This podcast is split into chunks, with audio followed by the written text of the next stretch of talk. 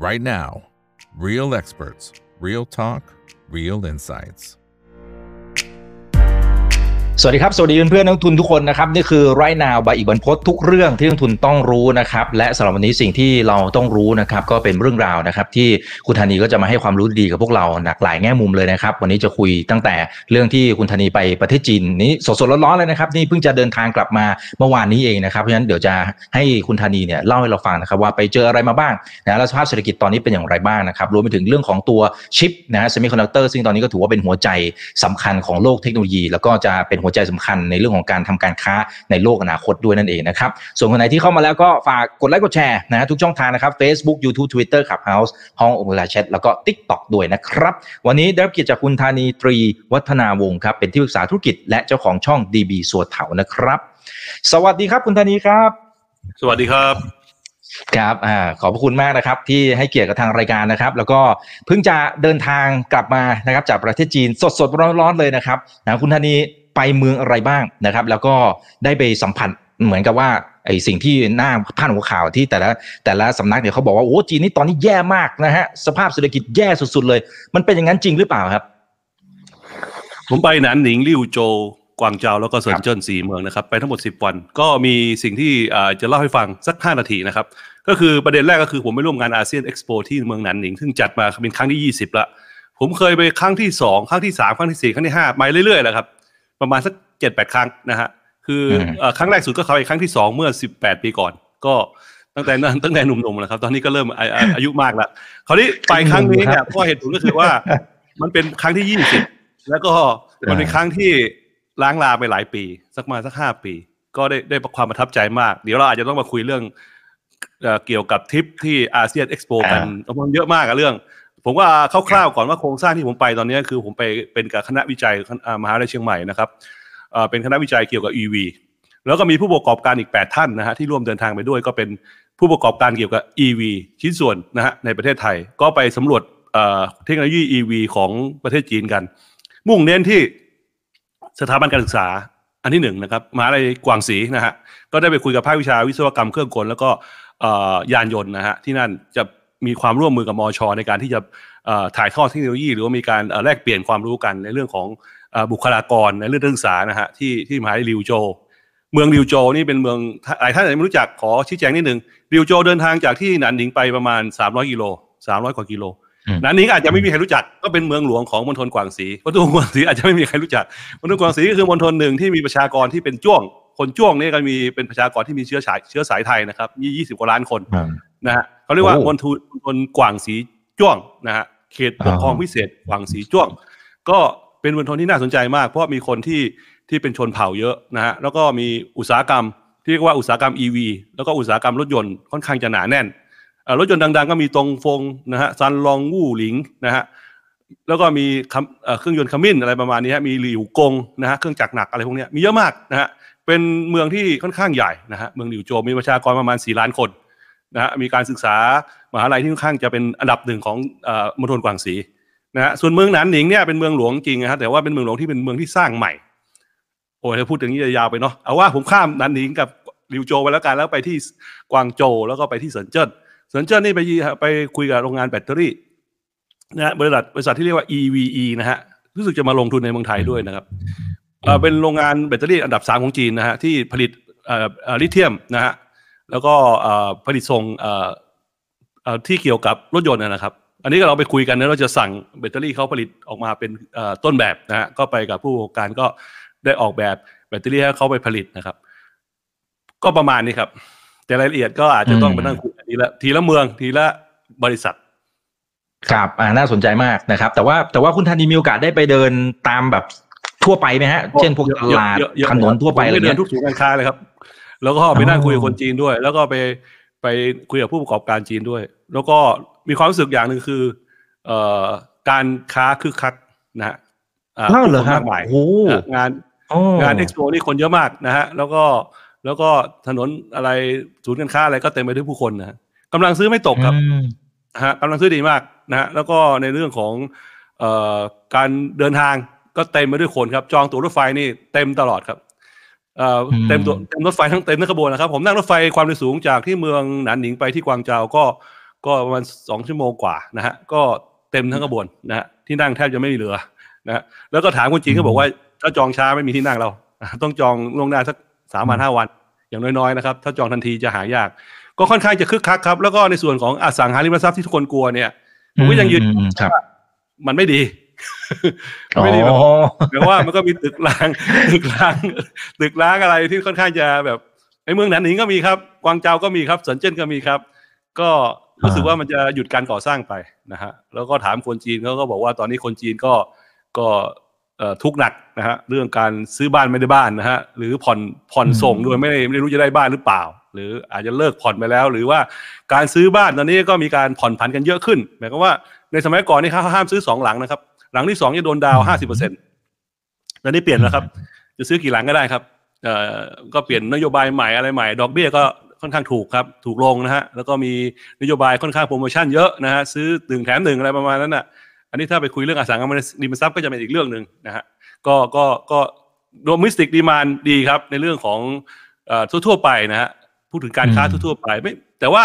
ถ้าถามคนจีนคนจีนก็บ่นว่าเศรษฐกิจไม่ดีครับ เพราะว่าหนึ่ง export ไม่ได้ export ไม่ดีนะฮะเพราะผมคุยกับคนส่วนมากก็จะเป็นพวกนักนักการค้าที่ส่งของออกเขาก็บอกว่าการค้าอืมต่างประเทศไม่ค่อยดี การลงทุนก็ไม่ค่อยดีนะฮะ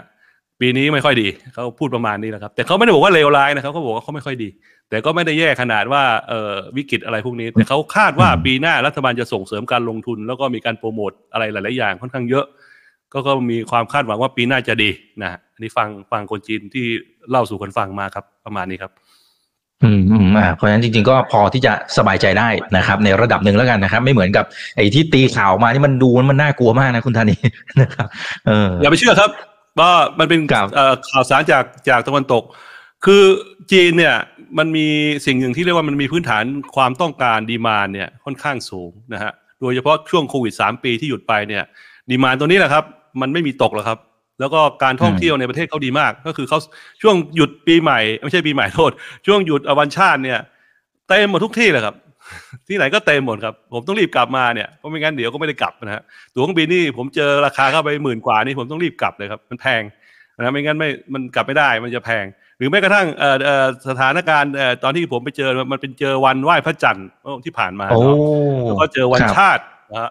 ทุกคนก็บอกว่าเตรียมเที่ยวหมดนะครับ ทุกคนก็จะหยุดเจ็ดวันไปเที่ยวฉะนั้นอย่าไปติดต่อเขาช่วงนี้ก็บอกว่าหลังจากวันที่เจ็ดแล้วค่อยมาคุยกันอะไรประมาณเนี้ยงั้นการท่องเที่ยวในประเทศจะดีมาก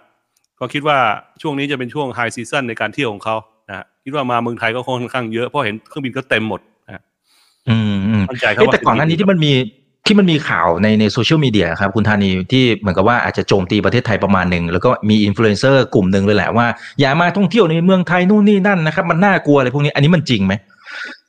ออผมก็สืบข่าวอยู่เหมือนกันครับว่ามันมีภาพยนตร์ครับสองเรื่องที่ว่าแสดงถึงความเลวร้ายของเอ่อเอ่อเบื้องหลังอะไรต่างๆเนี่ยครับจับเรียกค่าไถ่จริงๆแล้วมันก็มีจริงๆนะอืมคนจีนโดนเรียกค่าไถ่แล้วก็โดนพวกจีนด้วยกันนั่นแหละ จีนหลอกจีนนั่นแหละ มันไม่ใช่ใครหรอก แต่ว่าสิ่งที่เกิดขึ้นก็คือ มันเป็นหนังที่ค่อนข้างดัง แล้วก็ทำให้คนรู้สึกว่าเป็นกระแสในโซเชียลว่าว่า คือคนคนจีนเองก็ก็เป็นคนขี้กลัวอยู่แล้วฉะนั้นการมาต่างประเทศเขาเนี่ยเขาก็ไม่มั่นใจเขาก็ไม่ไม่อยากจะมาเสี่ยงเนาะฉะนั้นผมว่าคิดว่ามันเป็นกระแสธรรมดาของโลกนะฮะว่าเหมือนกับเราฟังจีนเทาจีนเทาเราก็กลัวจริงๆแล้วอืมเรื่องเรื่องมันไม่มีอะไรหรอกครับ มันไม่แค่เรื่องคุยกันในในในบล็อกเกอร์อะไรพวกเนี้ยซึ่งก็เป็นเรื่องธรรมชาติที่เราคนไทยเราต้องเก่งพอที่จะที่จะแก้ข่าวให้เร็วอะผมว่าหลักการประชาสัมพันธ์ของไทยเนี่ยค่อนข้างอ่อนมากอ่อนจริงๆ เพราะว่าในประเทศจีนเราไม่มีหน่วยงานอะไรที่ไปไปทำประชาสัมพันธ์ หรือไปทำโซเชียลในประเทศจีน ค่อนข้างน้อยมาก คือข่าวกระแสในในประเทศจีนเนี่ย เรื่องเกี่ยวกับไทยเนี่ยเอ่อมันมีคนคนที่ทำเรื่องไม่ค่อยเยอะ มันค่อนข้างน้อย ผมว่าเราต้องส่งเสริมตัวนี้ เพราะว่าระบบของเขาเนี่ยมันเป็นระบบไม่เหมือนกับเราไงแอปต่างๆ ก็ไม่เหมือนกัน ฉะนั้นการใช้งานมันก็เลยไม่สามารถสื่อสารกันได้ดีถึงว่าเราอยู่ดู YouTube เนี่ยเขาก็ไม่ดูอย่างเงี้ยเราใช้โซเชียลเอ่อเฟซบุ๊กเราเขาก็ไม่ใช้อย่างเงี้ยมันก็เลย ไม่รู้จะสื่อสารกันยังไงเขาก็ไม่รับข่าวข่าวจากประเทศไทยเขาจะรับทางไหนล่ะเขาก็รับจากคนจีนด้วยกันใช่ไหมฮะพอเรารับจากคนจีนด้วยกันปุ๊บเนี่ยมันก็ใส่ไข่กันเยอะไงมันไม่ใช่รับจากคนไทยไงอันนี้สิ่งที่เกิดขึ้นก็คือว่าเราน่าจะมีหน่วยงานรัฐเนี่ยเข้าไปทำเอ่อโซเชียลหรือว่าทำประชาสัมพันธ์ประเทศไทยในประเทศจีนโดยตรงนะไม่ควรจะเอ่อเขาเรียกว่าอาศัยครับข่าวสารจากอืมภายนอกไปมันจะไม่ไม่ไม่ถูกต้อง มันก็ใส่ไข่กันเยอะเกินไป ไม่จริงครับ ผมว่าข่าวในประเทศจีนอืมก็ไม่ได้ดังขนาดนั้นด้วย เอออมเพียงแต่ว่าคนไทยก็ไปใส่ของตัวเองให้มันดังขึ้นด้วย มันก็เลยไปกันใหญ่ครับประมาณครับอ่าเพราะฉะนั้นไอ้ไอ้ข่าวเราพวกเนี้ยต้องกรองนิดนึงนะครับนะฮะแล้วก็ถ้ามีโอกาสก็อาจจะต้องชี้แจงนะครับ ให้อ่าทางต่างชาติโดยเฉพาะทางฝั่งของคนจีนเนี่ยเขาเข้าใจนะครับโอเค ทีนี้ทีนี้กลับมาที่เรื่องของเรานะครับเรื่องของตัวการเปิดตัวของหัวเว่ยเนี่ยผมว่ามันก็สร้างกระแสนะครับแล้วก็น่าจะเป็นจุดเปลี่ยนของหลาย ๆ มิติเลยนะครับอ่าอย่างถ้าเป็นในมุมมองของคุณธานีเองเนี่ยคิดว่าอันเนี้ย จะทำให้จีนเนี่ยก้าวขึ้นมาเป็นเบอร์หนึ่งในมุมของเทคโนโลยีได้เลยไหมนะฮะแล้วก็อย่างที่สองคือตอนนี้มันทำให้คนจีนเองมีความฮึกเหิมฮึกเหิมว่าเฮ้ยฉันก็ทำได้มันเกิดความรู้สึกภาพลักษณะแบบนั้นหรือเปล่า ทั้งที่โอ้โหอเมริกานี่เตะตัดขานี่เยอะมากเลยนะฮะผมไปจีนผมก็ไปจับโทรศัพท์หัวเว่ยเอ่อ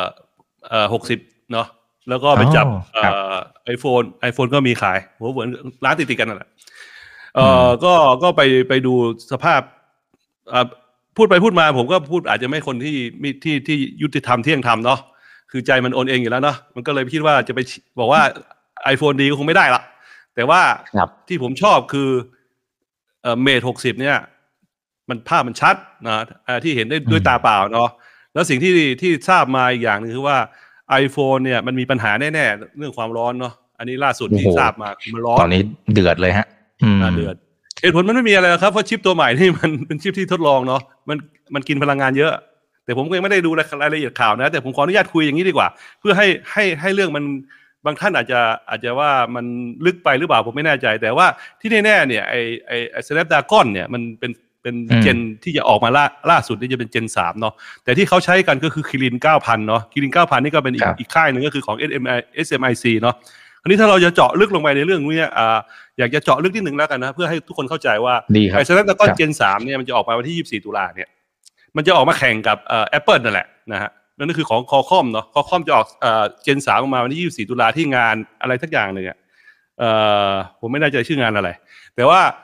เอ่อที่อเมริกาแล้วกันนะฮะตอนนี้การออกมาเนี่ยมันจะทำให้ให้มันเป็นชิปตัวใหม่สำหรับ Android โดยเฉพาะ ฉะนั้นเอ่อ Qualcomm ก็ร่วมกับซัมซุงเนาะแล้วร่วมกับยี่ห้ออื่นๆ ต้องเข้าใจนะ ในประเทศจีนมันไม่ใช่มีหัวเว่ยเจ้าเดียวมันมีเป็นสิบสิบแบรนด์ไอ้สิบสิบแบรนด์เนี่ยมันครองตลาดอยู่กันหัวเว่ยก็แค่สิบกว่าเปอร์เซ็นต์อย่างนั้นในประเทศจีนฉะนั้นยี่ห้ออื่นๆมากมายเนี่ยเขาก็ใช้คอคอมเนาะแล้วก็ใช้ Snapdragon เนาะซึ่งจะใช้ Snapdragon ที่เรียกว่า Gen 3 Gen 3 นี่คือมันจะเป็น 4 นาโนกับ 3 นาโน ที่ผลิตโดย TSMC ทีนี้ TSMC ก็จะต้องออกตัวนี้มาเพื่อจะขายให้กับกลุ่มมือถือในประเทศจีนเหมือนกัน แล้วก็ทั่วโลก นะฮะไม่ว่าจะเป็นซัมซุงไม่ว่าจะเป็นยี่ห้ออะไรแล้วแต่ในโลกเนี่ยก็จะใช้ใช้ Snapdragon Gen 3นี่แหละมาแข่งกับ iPhone ที่เรียกว่า A77 เนี่ยซึ่งตัวเนี้ยล่าสุดนี่ก็คือว่ามันประหยัดพลังงานได้ 30%อันนี้เป็นหัวใจสำคัญมากเลย ผมอยากให้ทุกคนเข้าใจว่าไอชิปดีไม่ดีเนี่ยมันอยู่ตรงนี้ครับ การประหยัดพลังงาน เพราะว่าที่ผมว่าหัวเว่ยดีก็คือหัวเว่ยเนี่ยเป็นชิปที่มีประหยัดพลังงาน ถึงมันจะเป็น 7 นาโนก็จริงนะฮะแต่ว่ามันประหยัดพลังงานกว่าตัว A10 A17 เพราะเหตุผลก็คือ มันประหยัดเประหยัดพลังงานถึง 30%เหมือนกัน แล้วเหตุผลที่เราต้องเข้าใจนี่ว่าไอ้การที่ชิปที่จะใช้ในมือถือเนี่ยมันก็คือ IC ตัวหนึ่ง มันเป็น integrated circuit ตัวหนึ่ง ซึ่งเขาออกแบบมาเนี่ยมันก็ต้องออกแบบโดยผู้ประกอบการที่เป็นเจ้าของมือถือออกแบบมาฉะนั้นการออกแบบการกินพลังงานหรือไม่เนี่ยมันก็ขึ้นอยู่กับเจ้าของแบรนด์ใช่ไหมฮะหรือว่าส่งไปชิปบริษัทชิปไม่เกี่ยวอะไรเลย TSMC ก็ไม่ได้เกี่ยวอะไรเลย ฉะนั้นการที่จะออกแบบได้ดีไม่ดี มันก็ขึ้นอยู่กับต้นแบบการออกแบบเท่านั้นเอง คราวนี้เราก็เลยมามองว่า Snapdragon ก็ไม่เกี่ยว A17 ก็ไม่เกี่ยวนะฮะฉะนั้นเราก็คิดว่าโทรศัพท์ดีไม่ดี เราไม่พูดถึงมันนะครับ แต่พูดถึงตัวชิปเนี่ยมันก็ขึ้นอยู่บริษัทที่ออกแบบดังนั้นเราก็มองว่าหัวเว่ยได้เปรียบมากเลยก็คือ แบตมันอึดต่อไม่ไม่ไม่พอนะฮะเขาเพิ่มจำนวนแบตเป็น 5,000 มิลลิแอมนะฮะตัวนี้ก็เลยทำให้คิดว่าถ้าไปใช้หัวเว่ยเนี่ยคุณจะได้แน่ๆ คือ คุณจะได้แบตที่อึด แล้วก็การกินพลังงานที่ต่ำอันนี้ผมยังไม่เคยใช้ผมพูดไม่ได้เนาะแต่ว่าที่ฟังฟังมาเนาะ แล้วที่ผมเห็นหน้าจอมันนี่ผมเห็นแล้วตกใจเหมือนกันความคมชัดมันนี่สุดยอดเลยนะฮะและสิ่งที่ได้เปรียบมากๆก็คือเอ่อคุณหลุนแก๊สนะฮะคุณหลุนแก๊สเนี่ยที่โฆษณาก็มั่นใจว่ามันแข็งมากนะฮะเพราะเพราะในโฆษณาก็บอกว่ามันแข็งมากนะฮะก็ก็ไม่รู้ว่าจะแข็งเท่าไหร่ก็ไปทดสอบเอะไรกันนะฮะคราวนี้เลยเรามองว่าเป้าหมายต่อไปที่ผมอยากจะคุยให้ชัดเจนว่า TSMC เนี่ยจริง ๆ เนี่ยมันเป็นหัวใจของประเทศไต้หวันเนาะซึ่งเดี๋ยวเราจะคุยกับคุณอืมคุณอีกต่อไปเรื่องเกี่ยวกับเอ่อเอ่อ ความมั่นคงเนาะแต่ผมอยากจะคุยว่าอืม TSMC เนี่ยเป็นเป็นเมือเป็นเป็นบริษัทที่ผลิตชิปสามนาโนเมตร เป็นบริษัทหนึ่งอันดับหนึ่งของของโลก ก็เพราะว่าตอนเนี้ยอืมชิปที่ต่ำกว่า 10 นาโนเนี่ย ผลิตที่ TSMC ถึง 92เปอร์เซ็นครับ แล้วก็ผลิตที่ซัมซุงอีก8เปอร์เซ็นแล้วอืมชิปทั้งหมดเนี่ย ปรากฏว่าไม่มีอะไรผลิตที่อเมริกาเลย ชิปไอที่ต่ำกว่า 10 นาโนนะครับ แล้วที่ว่าหัวเว่ยผลิต 7 นาโนนี่มันหมายความว่ายังไง หมายความว่าเขาเอาเทคโนโลยีจาก TSMC นั่นแหละนะฮะมา development ใหม่ โดยใช้เครื่อง DEV DEV เป็นเครื่องรุ่นเก่านะฮะแต่ว่ามันเป็นเครื่องที่ซื้อจาก ASML เหมือนกันเอ้ยเดี๋ยวโจทย์พวกนี้หลายๆท่านอาจจะฟังแล้วงงนะฮะ ASML คือบริษัทเนเธอร์แลนด์ นะฮะ lithography Netherlands นะฮะแต่ว่า D- DUV เนี่ยเป็นเครื่องเก่าที่ผลิต 14 นาโนเมตรนะฮะไอ้ 14 นาโนเมตรเนี่ยมันเป็นเครื่องที่เอ่อ SMIC ชื่อมันจะยุ่งนะฮะ SMIC คือบริษัทจีนนะฮะที่ในเหลียงม่งซงเนี่ยเหลียงม่งซงคือ CEO ของ SMIC ซึ่งย้ายมาจาก TSMC เขาก็เอาเครื่อง DEV ที่เป็นรุ่นเก่าเนี่ยมาดัดแปลงแล้วก็ทำเทคโนโลยีใหม่ขึ้นมา เพื่อจะผลิตนาโน จาก 14 นาโน ลงเหลือ 7 นาโน อันนี้คือเส้นสนกลในของมันครับ ที่เขาทำ7นาโนได้สำเร็จ เพราะหนึ่งเขามีคน เรื่องเหลียงม่งทรงเนี่ยครับ คนจาก TSMC ย้ายมาอยู่ที่จีนเนี่ยประมาณ 10 ปีละนะฮะแล้วเป็น CEO ของ SMIC เขาก็เอาคนนี้แหละมาวิจัยพัฒนาพัฒนา 7 นาโนขึ้นมา เขาไม่ได้เพิ่งทำนะครับเขาทำมาเป็น 10 ปีแล้วดังนั้นสิ่งที่เกิดขึ้นก็คือว่าเขาก็เอาเทคโนโลยีดัดแปลง เพราะว่าอเมริกาไม่ยอมขายให้นะ เป็นเครื่อง UEV ไม่ขายให้ เขาก็เลยเครื่อง DEV เนี่ยมาผลิตเป็นชิปเซตของ 7 นาโนเมตร ก็เลยประสบความสำเร็จเมื่อไม่นานมานี้เอง ประมาณ 6 เดือนก่อนนะฮะ แล้วในการผลิต 7 นาโนที่เรียกว่าคิริน 9000S เนี่ย มันก็เลยทำให้หัวเว่ยนะฮะ ซึ่งเป็นคนออกแบบชิปตัวเนี้ยส่งให้ SMIC ผลิตให้เป็นคอมเมอร์เชียลออกมาเป็นล้านล้านชิ้นอะพูดง่ายๆ คือตอนเนี้ย หัวเว่ยสั่งชิปทั้งหมดปีหนึ่ง42 ล้านชิ้นนะฮะจากคอคอมนะฮะในอดีตนะครับปีที่แล้ว แล้วพอปีนี้เขาลดการสั่งซื้อจากคอคอมเหลือแค่ 22 ล้านชิ้น แล้วโยกไอ้20 ล้านชิ้นเนี่ยไปให้กับ SMIC ผลิต อันนี้คือกำลังผลิตของเขานะครับที่ที่ที่ได้มาจากอ่าลูกค้าที่หัวเว่ย SMIC ก็เลยผลิต 20 ล้านชิ้นเนี่ยให้กับหัวเว่ย ในการ supply เรื่องเกี่ยวกับโทรศัพท์มือถือคราวนี้ไอ้โทรศัพท์มือถือหัวเว่ยเนี่ยทุกคนต้องเข้าใจการตลาดนิดหนึ่งว่าการตลาดในประเทศจีนเนี่ยหัวเว่ยเคยครองครองตลาดอยู่ 30%ตอนหลังลดไปเรื่อยๆ ในประเทศจีนนะครับเหลือ 20 กว่าเปอร์เซ็นต์ตอนนี้เหลือแค่ 10 กว่าเปอร์เซ็นต์เหตุผลมันเยอะแยะมากมาย เหตุผลก็คือหัวเว่ยเนี่ยไปเปิดแบรนด์รองที่เรียกว่า Honor นะแล้วก็เอาโทรศัพท์ที่ เป็นแบรนด์รองหรือเป็นรุ่นรองที่ราคาถูกเนี่ยไปขายในแบรนด์ในในแบรนด์ Honor เพราะหัวเว่ยโดนแบรนด์เยอะนะเขาก็เลยไปเปลี่ยนแบรนด์เป็น Honor แล้วก็เลยเหลือแต่เฉพาะไอ้แฟกไอ้แฟกชิปอะก็คือเอ่อเรือธงทั้งหลายอะไอ้เบสเนี่ยก็ยังใช้หัวเว่ยอยู่งั้นยอดขายหัวเว่ยก็เลยตกไปเหลือ 10 10กว่าเปอร์เซ็นต์แล้วก็ Apple ก็มาตีตลาดหัวเว่ยในประเทศจีนเหมือนกันทำให้หัวเว่ยมาร์เก็ตแชร์ลดลง แล้วก็ iPhone Market Share เพิ่มขึ้นสถานการณ์ปัจจุบันตอนเนี้ย ปี 2023 เนี่ย ประมาณ 6 เดือนที่ผ่านมาเนี่ย iPhone เป็นอันดับหนึ่งในเรื่อง Market Share นะฮะซึ่งหัวเว่ยก็ลดลงมาเหลือแค่ 12เปอร์เซ็นอันนี้คือสิ่งที่เกิดขึ้นในปัจจุบัน และในสถานการณ์ตอนเนี้ยเราก็รู้อยู่แล้วตามข่าวที่เราพูดกันมาหลาย ๆ ครั้งแล้วว่าหัวเว่ยเริ่มจะทะยานขึ้น ตอนเนี้ยแน่ค่อนข้างจะแน่ใจว่ายอดขายเมท60ในประเทศจีนนะ เหนือกว่า iPhone ที่ผมฟังคนจีนพูดมานะ แล้วผมก็สังเกตดูจากที่ ร้านร้านค้าที่เข้าไปดูก็คนก็ค่อนข้างสนใจค่อนข้างเยอะนะฮะก็มีความคึกคักพอสมควรในเรื่องการเอ่อซื้อขายของของเมทหกสิบประมาณนี้ครับคุณอีก อืมอืมครับข่าวสารอ่ข้อมูลเนี่ยนะครับอ่านะครับ หลาย ๆ ท่านบอกว่าตอนนี้เจ็ดนาโนนะครับ ยังสร้างกระแสได้ขนาดนี้มีโอกาสที่กดลงไปได้มากกว่านั้นไหมความหมายน่าน่าจะหมายถึงว่าอ่าลงไปหกลงไปห้าอะไรขนาดนั้นหรือเปล่านะครับ ขอตอบตรงนี้ก่อนว่า 5 นาโนเนี่ย SMAC ทำได้นะฮะทำได้ละที่ข่าวออกมาเนี่ย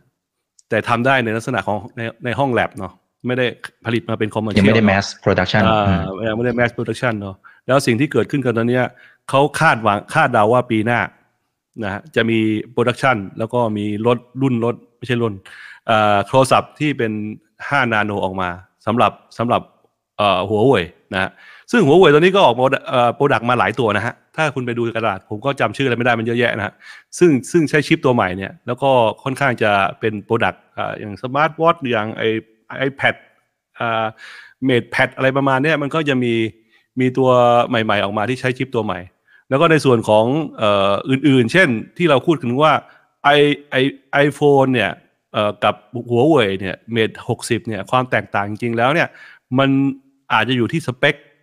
ตัวที่เรียกว่าโทรศัพท์ดาวเทียมที่ที่เหนือกว่าเนาะหรือหรือแม้กระทั่งกล้องที่ผมคิดว่าเหนือกว่าเนาะหรือแม้กระทั่งเอ่อแบตอึดกว่า การใช้งานได้นานกว่าอะไรประมาณเนี้ยที่ที่ฟังก็พูดมานะฮะก็ยังไม่เคยใช้จริงฉะนั้นขอให้ทุกคนก็คงต้องฟังข่าวต่อไปในการเปรียบเทียบของยูทูบเบอร์ทั้งหลายว่า มาเทียบกันตัวต่อตัวเนี่ย มันจะเป็นยังไง แต่ราคาเนี่ยแน่ๆนะครับ ราคาหัวเว่ยเนี่ยมันถูกกว่าอยู่ละนะมัน iPhone ถ้าเทียบสเปคกันเนี่ยมัน iPhone 15เนี่ยมันห้าหมื่นกว่าบาท หัวเว่ยหัวเว่ยเมทหกสิบประมาณสามหมื่นห้านะฮะก็จะเห็นราคาที่มันมันค่อนข้างต่างนะฮะในเรื่องราคา ถ้าสเปคมันมันพอๆกันนะครับ ก็ก็เลือกเอาแล้วครับว่าว่าจะใช้แบรนด์ที่ราคาแพงนะหรือว่าใช้แบรนด์ราคายุติธรรมก็เลือกเอาอวยอวยอวยชัดๆนะฮะให้เห็นเห็นว่าว่าครับเอาให้เพราะผมไม่ได้ใช้เห็นไอโฟนอยู่แล้วผมไม่เคยใช้ครัไอบโฟนอยู่แล้ว ครับอ่าครับคุณแซดเอ็นนะเขาถามตรงนี้ อันนี้อาจจะเป็นประเด็นสุดท้ายสำหรับประเด็นนี้นะครับเขาบอกว่า TSMC เนี่ยจริง ๆ อาจจะเป็นแค่ใช้คำว่าทาสของอเมริกานะคือเอาไต้หวันมาเป็นตัวคานอำนาจกับจีนเอาทุนนิยมมา อันนี้มีความเห็นว่าอย่างไรนะครับและการที่อีกอันนี้อีกท่านหนึ่ง การที่ SMIC ผลิตได้แบบนี้เนี่ย TSMC เองก็จะเดือดร้อนหรือเปล่านะครับ Apple ด้วยนะฮะคือจริงๆแล้วเนี่ย TSMC เจ้าของคืออเมริกา รัฐบาลไต้หวันเป็นแค่หุ้นส่วนนะฮะเจ้าของจริงคืออเมริกา เจ้าของจริงอเมริกาหมายว่าผู้ถือหุ้นรายใหญ่เกือบทั้งหมดอะเป็นจอยเวนเจอร์บริษัทที่ลงทุนโดยอเมริกา แล้วก็มีรายย่อยไม่มากนะฮะส่วนมากจะเป็นรายใหญ่ แล้วรัฐบาลไต้หวันก็ถือหุ้นในในแง่ของเจ้าของพื้นที่เท่านั้นเองดังนั้นอย่าไปคิดว่ามันเป็นบริษัทไต้หวันเลยคิดว่าเป็นบริษัทอเมริกามากกว่านะฮะอย่างตัวอย่างเช่น การโดน กฎหมายอะไรต่างๆ ก็ใช้กฎหมายอเมริกาอยู่แล้วนะฮะแม้แม้กระทั่งการที่ Nancy Pelosi ไปเยือนปีที่แล้วเนี่ยก็คือบีบบังคับให้ TSMC ไปลงทุนที่อาริโซนานั่นคือหัวใจใหญ่ เพราะที่ประเทศอเมริกาตอนนี้ผลิตชิปได้แค่สิบเปอร์เซ็นตนะฮะของโลก แต่ว่าไม่มีชิปอะไรที่ผลิตได้ต่ำกว่า 10 นาโนเลย เขาต้องการย้าย TSMC ที่ผลิตต่ำกว่า 10 นาโนเนี่ยไปที่อเมริกาอย่างน้อยก็ต้องมีหนึ่งโรง เพื่อจะการันตีความมั่นคงของอเมริกาว่า ถ้ามีสงครามขึ้นมา เขายังมีชิปที่จะใช้ในงานลบอยู่ อันนี้คือหัวใจสำคัญที่ที่จำเป็นต้องทำเร่งด่วนนะฮะในเรื่องในเรื่องของชิปนะฮะเพราะชิปคือหัวใจสำคัญในการลบครับ ไม่มีชิปก็ลบไม่ได้ครับ อืมอืมครับไอ้คำถามแต่คำกาถารมที่นี่คืออะไรนะครับอ่าเขาเหมือนว่าจะจะโค่นทางฝั่งของ TSMC กับทางฝั่งของ Apple ในในแง่ของตัวยอดขายอะไรในอนาคตใช่หรือแบบมีโอกาสเกิดภาพนั้นไหมฮะ SMIC เนี่ยผมคิดว่าเป็นรัฐบาลจีนน่ะ รัฐบาลจีน คือว่าเป็นเจ้าของคือรัฐบาลจีน ชัด ๆ เลยอืมทั้งหมดอะหุ้นร้อยเปอร์เซ็นรัฐบาลจีนเป็นเจ้าของ แล้ว SMIC ครับก็คือเหมือนกับรัฐวิสาหกิจอะฉะนั้นคำสั่งทุกอย่างก็มาจากรัฐบาลนะฮะแล้วก็ฉะนั้นการที่ที่จะเอาชนะกันอะไรนี่ผมคิดว่ายังอีกอีกไกล เพราะเหตุผลก็คือเทคโนโลยีจีนยังวิ่งวิ่งตามหลังอยู่ ยังไงก็วิ่งตามหลังอยู่ครับ เพราะที่ที่เขาทำเนี่ยก็คือคือคือเขาก็ต้องพัฒนาจากคนคนที่อยู่ใน TSMC นั่นแหละ นะฮะแต่ว่าการพัฒนาของจีนนี่มันมีลักษณะอย่างหนึ่งที่ต้องเข้าใจว่าเขาเรียนรู้เร็ว และกล้าตัดสินใจ และพ่อเลี้ยงทุ่มไม่อั้นไม่มีไม่มีกำกัดเรื่องงบประมาณนะฮะไม่มีกำจำกัดเรื่องคนฉะนั้นมันผิดกับอเมริกาเยอะเลยอะอเมริกาไม่มีคนไม่มีเงินนะฮะอเมริกาไม่มีอะไรสักอย่างเลยนะมีอย่างเดียวคือเป็นเป็นพ่อเลี้ยงเก่า ก็คือเป็นคนที่มีร่ำรวยมาก่อนนะฮะมีทรัพย์สินมาก่อน แล้วก็มีความรู้มาก่อน เป็นคนชราที่มีความรู้มากมายนะฮะแต่ขี้เกียจไม่ค่อยอยากทำอะไรนะฮะผิดกับคนจีนซึ่งเป็นหนุ่มนะฮะโอ้ยเงินเยอะนะฮะพร้อมจะเปย์นะฮะเอ่อเท่าไหร่เท่ากันอย่างเงี้ย โอกาสที่จะมันทันกันในเร็วๆนี้มันก็เป็นไปได้นะฮะไอ้ถ้าไม่เกิดอะไรหกคอมเมนตีลังกาซะก่อน เพราะว่าการวิ่งเร็วก็มีโอกาสหกคอมเมนสูง แต่ว่าอเมริกาก็ก็นั่งเฉยๆไม่ทำอะไรก็อีกหน่อยเขาก็ตามทันอยู่ดี มันก็มันก็แหง่อยู่แล้วฮะตามหลักการธรรมชาติอืมไม่ช้าก็ทันก็ทันอยู่ดีนะครับ ประมาณนั้นครับครับ แต่การที่ทางฝั่งของจีนเนี่ยสามารถพัฒนาได้เร็วขนาดนี้ทั้งทั้งที่ถูกเตะตัดขามาในช่วงหลายปีที่ผ่านมาเนี่ยนะครับ มันอาจจะทำให้ทางฝั่งของอเมริกาเนี่ยหนึ่งก็คืออาจจะตื่นตัว จากเดิมที่ที่ความบาดอะไรกันอยู่แล้วเนี่ยมันอาจจะต้องทำหนักหน่วงมากขึ้นหรือเปล่านะครับนะฮะแล้วก็อาจจะนำไปสู่เรื่องความขัดแย้งที่ที่มันหนักมากกว่าที่เราคิดไหมครับมันหนักหน่วงอยู่แล้วครับทุกวันนี้ก็หนักหน่วงอะเพิ่งสองวันก่อนก็ยังออกกฎใหม่ออกมาเลยฮะห้ามลงทุนห้ามอะไร เต็มที่เลยครับ ฉะนั้นไอ้ไอ้คำว่าหนักนี่มันหนักขึ้นเรื่อยๆแล้วครับ จนหนักจนไม่รู้จะหนักอะไรแล้วครับ ไม่รู้จะโจมตีอะไรแล้วครับคราวนี้สิ่งที่อเมริกา อเมริกาทำได้ตอนนี้ก็คือว่า กลับมาเจรจา คือไอการทุบทุบทุบแล้วมันไม่สำเร็จก็ต้องกลับมาเจรจา อันนี้เป็นหลักการที่ดีของการเมืองและการทูต การเจรจาของเขาตอนนี้ก็คือว่าเขาส่งผู้นำไปห้าห้าคนที่ที่เมื่อสองเดือนที่แล้ว ไปเจรจาไล่ไปเลยครับ บิงเกนเอ่ออะไรอะ มีหลายคนอะ ไปเรื่อยๆ ผมจำชื่อยาก ก็คือจนถึงกระถานตอนเนี้ยเอ่อถึงสุดท้ายแล้วเนี่ย โจไบเดนก็ออกหน้ามาละ อยากจะเจอสีจิ้นผิง ยากอยากเจอทำไมสีจิ้นผิงไม่มาเนี่ย โอ้โห ออกมาพูดขนาดนี้เลยอะแล้วก็มาบอกว่า เออสีจิ้นผิงตอนนี้นะเศรษฐกิจไม่ค่อยดีนะประเทศจีนก็มีวิกฤตเยอะนะ อย่าบุกไต้หวันเลยนะ ช่วงนี้อะไรพวกเนี้ยฟังแล้วเหมือนกับว่า เอ้ยขอขอขอคิดพิจารณาเรื่องไต้หวันให้ดีๆนะ อย่าเพิ่งบุกอะไรนะไม่มีกำลังบุกหรอกเพราะเศรษฐกิจไม่ดีเขาออกมาพูดชัดเจนขนาดนี้มันก็เหมือนกันการการหยอดเฉยๆว่าสีจิ้นผิงเราก็เป็นเพื่อนกันนะ เราก็คุยกันได้นะ อะไรๆอย่าอย่าพูดเรื่องสงครามเลยอะไรประมาณเนี้ผมคิดว่าสีจิ้นผิงเขาก็คงมีมีหลักการคิดที่ว่ามันถึงเวลาแล้วที่ต้องอ่อนนะเพราะเหตุผลก็คือว่าจะมีการเลือกตั้งประธานาธิบดีอีกไม่กี่วันเนี่ยเขาต้องอ่อนให้มากที่สุด เพื่อให้สีจิ้นผิง มานั่งคุยกับเขาว่าจะหาทางออกอย่างไร ให้เศรษฐกิจโลก แล้วก็เศรษฐกิจอเมริกาเนี่ยมันฟื้น เพราะเหตุผลก็คือถ้าถ้าจีนไม่ฟื้น โลกก็ไม่ฟื้น เพราะประเทศจีนคือ 23%ของโลกในการที่ที่ที่มีการส่วนในเรื่องพัฒนาหรือเติบโตเศรษฐกิจนะฮะ ฉะนั้นเหตุผลก็คืออเมริกาจะต้องร่วมมือกับจีนในการพยุงเศรษฐกิจโลกทำคนเดียวไม่ได้ดังนั้นการร่วมมือเนี่ย ผมก็คิดว่าการประชุมเอเปกสิ้นปีนี้ ผมคิดว่าสีจิ้นผิงน่าจะยอมไปคุยกับโจไบเดนที่อเมริกา แล้วก็มีข้อตกลงอะไรกันมา ที่โลกอาจจะฟังแล้วแบบเออ มีกำลังใจ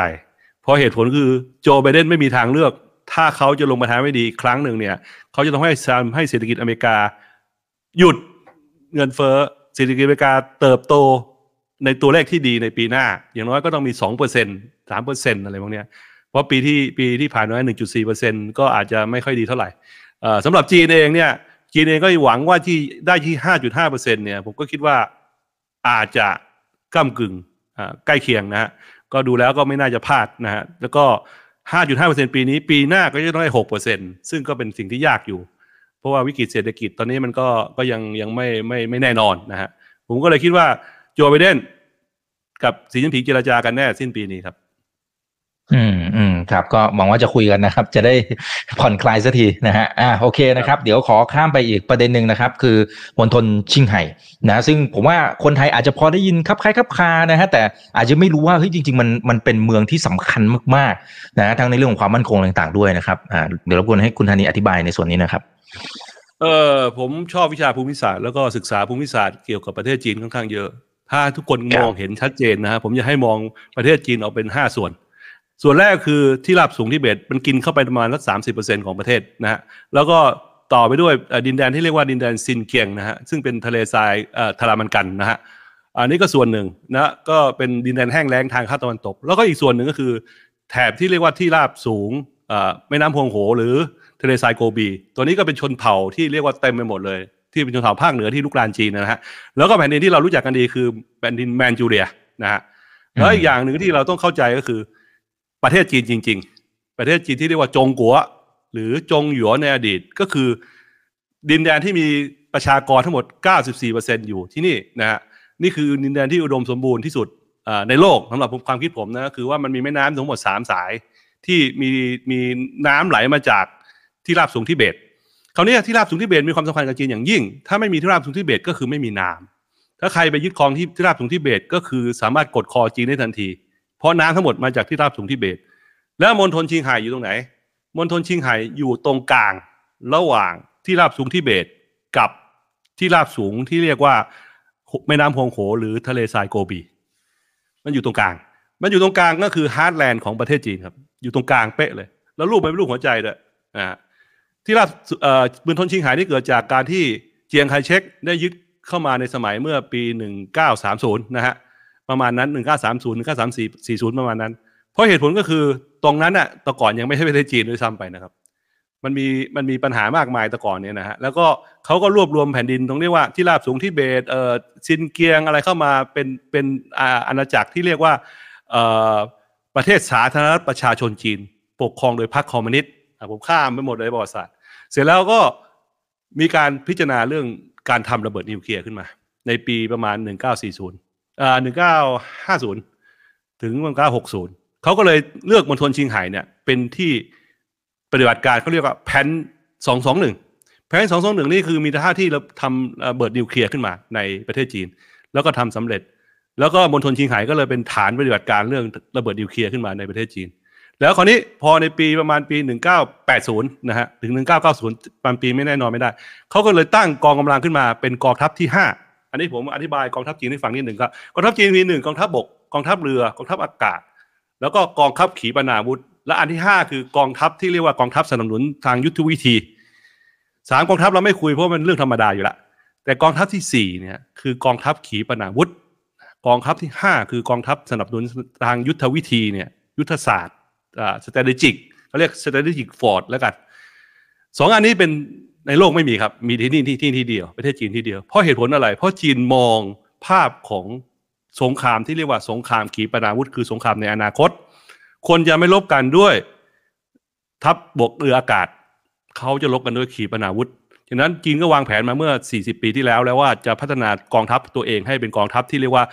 ดูแลโดยขีปนาวุธ ฉะนั้นเขาก็เลยวางแผนให้มณฑลชิงไห่นี่เป็นฐานทัพในการทำขีปนาวุธของจีน ซึ่งตอนนี้ คาดว่ามีประมาณ 20,000 ลูกนะฮะที่ที่ที่ใช้กันอยู่ในในในวงการเอ่อขีปนาวุธจีนเขาก็เลยก็ตั้งกองทัพขีปนาวุธขึ้นมา ซึ่งมาจากกองทัพปืนใหญ่ในอดีตนะแล้วแปลงเป็นกองทัพขีปนาวุธ ซึ่งมีมีเอ่อผมจำตัวเลขไม่ได้ว่ามีเท่าไหร่นะแสนห้าหมื่นเดี๋ยวกองทัพจรวดหรือกองทัพขีปนาวุธ